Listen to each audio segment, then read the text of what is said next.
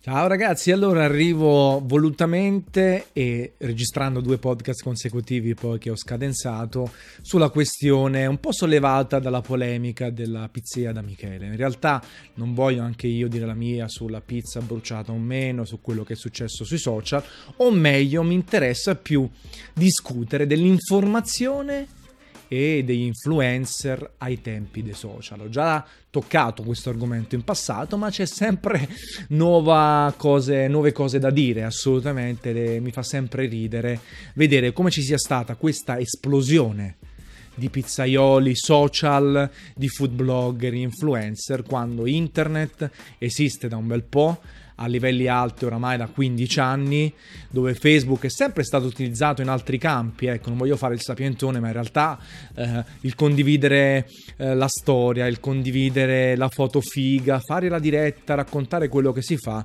succede nell'ambito cinematografico, videoludico, tecnologico da molti anni. E quindi io che mi sono approcciato eh, a questo mondo invece da, da, meno, ma comunque da qualche anno, ecco, un po' di più ultimamente, ehm, sorrido, sorrido perché vedo dinamiche che già ho vissuto in passato, polemiche, conferme, citazione, casini, guerre mediatiche, offese e meno che già ho visto sui forum di videogiochi su Mirk, stiamo parlando di fine anni 90, pensate, quando ero piccolino andavo all'università e facevo il cretino su Mirk tanto tempo anziché studiare e finire gli esami universitari.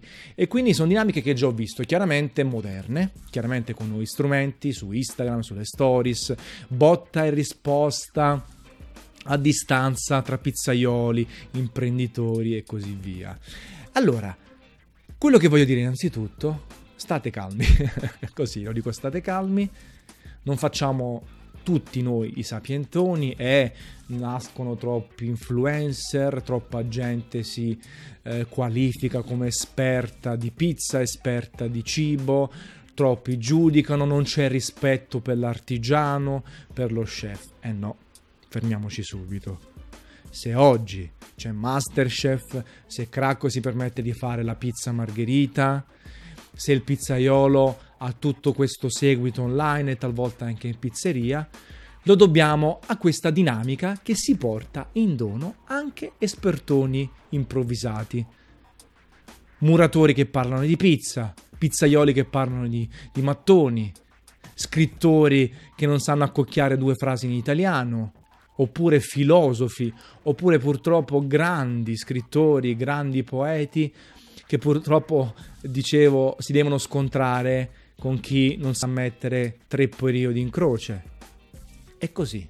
O si prende tutto o non si prende nulla. Chiaro, si può filtrare, si può migliorare in un senso e nell'altro, si può cercare di fare qualità da un lato e dall'altro lato della barricata, ci mancherebbe, non è che dobbiamo pigliarci gli analfabeti funzionali o quelli che offendono madri, padri, parenti o altro, sia chiaro, non è questo, però se qualcuno fa esperienza sul campo, se migliora la propria conoscenza dell'argomento e non ha nient'altro che un bel account o un blogger mediamente seguito, bisogna metterlo nell'equazione, perché altrimenti la coerenza vuole che chi non è d'accordo il ristorante che non è d'accordo, l'imprenditore che non è d'accordo, il pizzaiolo che non è d'accordo, impone la cancellazione da tutti i social.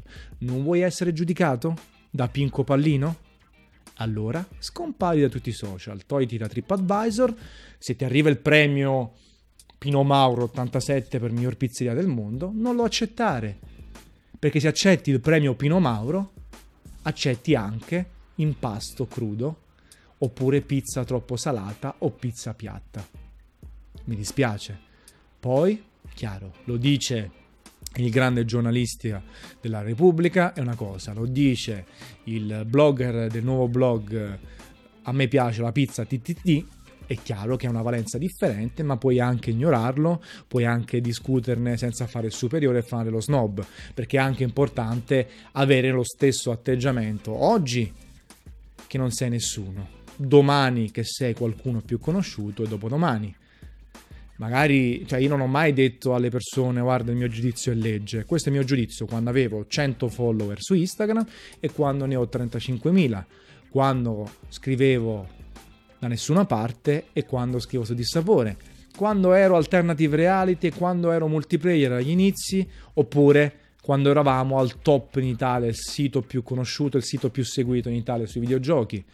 Non cambia nulla, non è una questione di snobismo. Se uno vuole ascoltare la controparte, lo deve fare quando lo seguono in uno e quando lo seguono in un milione. Se non lo vuole ascoltare, coerenza, va bene, a me non mi frega un cacchio di te. Oggi domani, ieri e dopodomani. Va benissimo.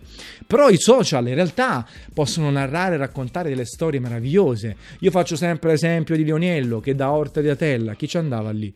È riuscito ad avere la fila col suo cappello fuori da pizzeria. Al di là di tutto e al di là di un confronto certosino della qualità con tutte le altre pizzerie.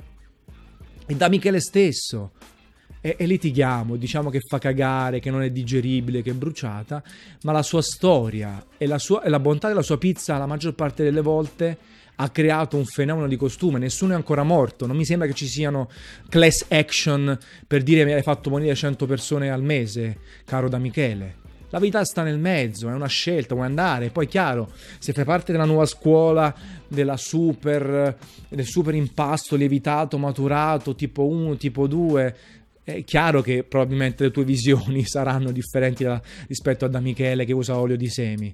Ma da, da consumatore, da, da, persona che scrive, onestamente vanno bene entrambe. La pizza rimane uno sfizio che si consuma una volta a settimana, due volte al mese, al, al dia dei porci.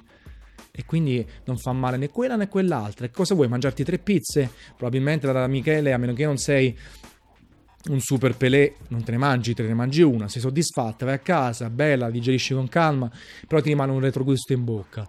Vuoi fare invece il, la gourmet, va benissimo, ne mangi tre, mangi il gambero di mazzata del vallo, mangi il tonno, l'alice super top, e dici che bontà, ne mangio due, faccio 60 assaggi. Va bene tutto. Poi ripeto, sei in Campania, sei a Milano, sei nel Grand Hotel, sei sul mare, ci sono tante dinamiche che vanno sempre contestualizzate. E in quel post di Ersilia, quella polemica che c'è stata sulla pizza bruciata, è stato un po' sbagliato la parte tutti, ne hanno perso tutti. Pizzaioli che arrivavano a postare proprio pizze e magari avevano tre anni di esperienza e facevano i cretini dicendo guardate la mia pizza quanto è buona. Poi andiamolo a vedere eh, perché poi non sa di un cavolo, magari o viceversa quelli che difendevano la spada tratta, magari una pizza che poteva essere cotta un po' meglio o comunque ripulita dalla farina, non lo so perché non l'ho mangiata, è una foto comunque non editata, eh, senza filtri, eh, c'è il contrasto da mettere in essere, la qualità del cellulare, non lo so, non me ne frega nulla ma è stata l'ennesima cosa di gossip, dal quale poi alla fine probabilmente ne è uscito meglio Alessandro Condurro facendo polemica e prendendo in giro le persone, ma dove in realtà non ha vinto nessuno. Ci sono poi delle dinamiche alle spalle probabilmente importanti, commerciali, di prodotti, eh, non lo so se, se qualcuno eh, ha litigato con qualcun altro, non me ne frega niente, sono dinamiche che alla gente comune non interessano se non per farsi quattro risate, un po' come tutti quelli su Twitter, su Facebook i complottisti, gli intolleranti, i razzisti, cioè alla fine la gente deve passare del tempo, deve sfogarsi, non riesce a capire certe dinamiche o le capisce e ci marcia, non lo so, non me ne frega.